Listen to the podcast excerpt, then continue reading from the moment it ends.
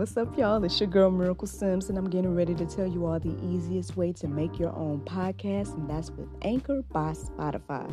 Friends, listen, all you got to do is either download the Anchor app or go to anchor.fm, and they have everything you need in one place. You can record, edit, and they'll even distribute it. And the best thing about it is that it's absolutely free. So if you're ready to start your new journey today, then go ahead and download the app or go to the website, anchor.fm, just like yours truly.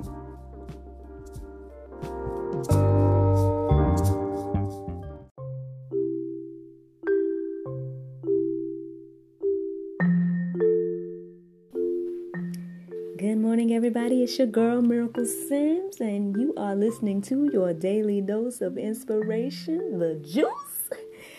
It is April the 20th, 2020, friends.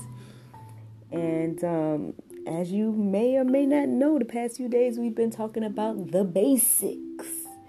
Well, friends, I'm sort of feeling like this may be my last day at the basics, but we'll see. We'll see what the Lord do. But it basically just came to me that there is a little something that I've been mentioning this whole time, but I don't know if we too much expand on, and that is the Holy Spirit. Yes, the Holy Spirit. So that is what today's juice is all about. Answering some questions about the Holy Spirit today, and that hopefully will bless you on your walk and encourage you to tap into that relationship with the Holy Spirit. Well, let's get into it, friends.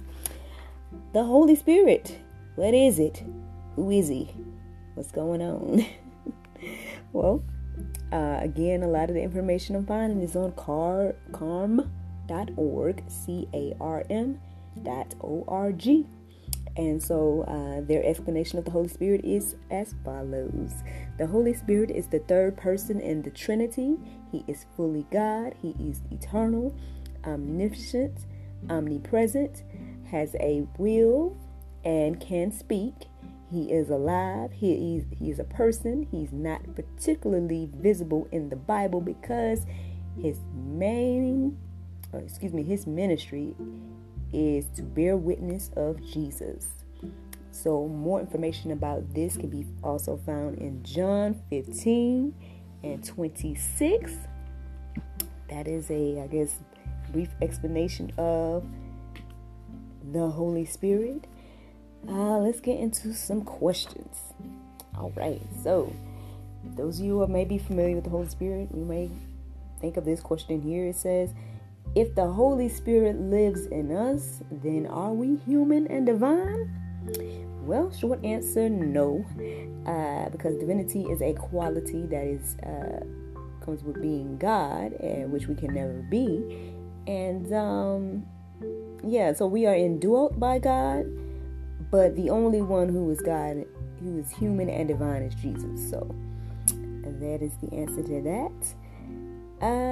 Question number 2, do you have to be baptized to be filled with the Holy Spirit? Well, no, and there are several verses to support that, which are found in Luke, Acts, and Ephesians. There were so many. Again, if you guys want to see those particular ones, go to carm.org and look up that question, because there were so many, friends, there. I mean, I would be listing the whole juice. So, but yeah, throughout Luke, Acts, and Ephesians, there are 4 verses that support that fact there. All right, so here's another question here. If we have the Holy Spirit, then why do we need the Bible? Well, as we said earlier, the Holy Spirit is just to bear witness of Jesus. The Bible, which is God's written word, he gave that to us, so we wouldn't have to rely on our personal experiences, because everyone's personal experiences is subjective. Different experiences for different people. So, but the word is for everybody. So that's what we should rely on. All right. So do I have to speak in tongues if I receive the Holy Spirit? Man, oh man, Sure, maybe that's probably one of the main things you hear about, speaking in tongues, and when it comes to the Holy Spirit. However, the short answer for that is no, because God gives us different spiritual gifts, so we can bless and edify one another. So, you know, you don't have to feel like, oh, speaking in tongues is all the gifts, friends. There's a lot of different gifts. Paul explained this to the Corinthians in 1 Corinthians 12 and 4. If you all check that out, you can see Paul's explanation of all of that. Let's keep it going. So, can a unbeliever have the Holy Spirit? Well, again, I guess technically the short answer is no, but let's think about this. The only way that an unbeliever can have the Holy Spirit is when they repent and trust in Christ. So yes, unbelievers can have the Holy Spirit if they repent and trust in Christ. So there you go with that. Now, friends, here we go. Last little point. Again, there's other questions and things like that. I just kind of picked some of the questions that stood out to me to answer here on The Juice. And so my last question here is, when do we know that the Holy Spirit of God has spoken into our heart? How do we know we are doing God's will and not our will? Lord knows I struggle with this myself. And I just have those moments where I'm looking up at God like, okay, listen, is this me? Is it you? Is it what's going on here? So here are some ways that you can know. I don't know if it's a step-by-step situation, but I mean, these are some ways that can help you know if the Holy Spirit and God is speaking to you. So, one, become a Christian. You know, again, that's that relationship with Christ. So, yeah, that's one thing that will help you know what, you know, where you're receiving this information from. Another thing is reading the Bible.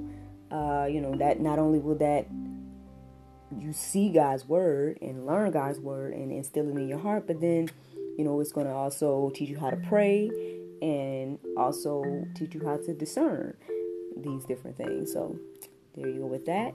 Then when you're praying, pray in accordance to God's will. Again, I know we kind of talked about prayer the other day, but it's like, you know, it's not just that thing where it's like just kind of asking God for this or that. You know, pray according to God's will, and then you will start to hear and understand God's will. Keeping it going, confessing your sins. Yes, confessing to one another, you know, so you can have some accountability. But even it's important to even confess with yourself, like, because some people, I feel like sometimes we aren't real with ourselves, you know. So I guess start with that. Confess your sins, and then wait on the Lord. Yes, indeed, have that patience. You know, don't just be hasty in decisions and things like that. Wait on the Lord to lead and guide you, and that is a way to know His will, and if you're in it, all right. Well, friends, let's get into the Bible verse of today. The Bible verse of today is 1 Corinthians 13 and 6. And it says, rejoiceth not in iniquity, but rejoiceth in the truth. Well, friends, I hope this encourages you to build your relationship with Christ and to get the Holy Spirit into your life. And yeah, I hope you guys have a wonderful, wonderful, wonderful day. Thanks for listening to your daily dose of inspiration, The Juice. Bye-bye.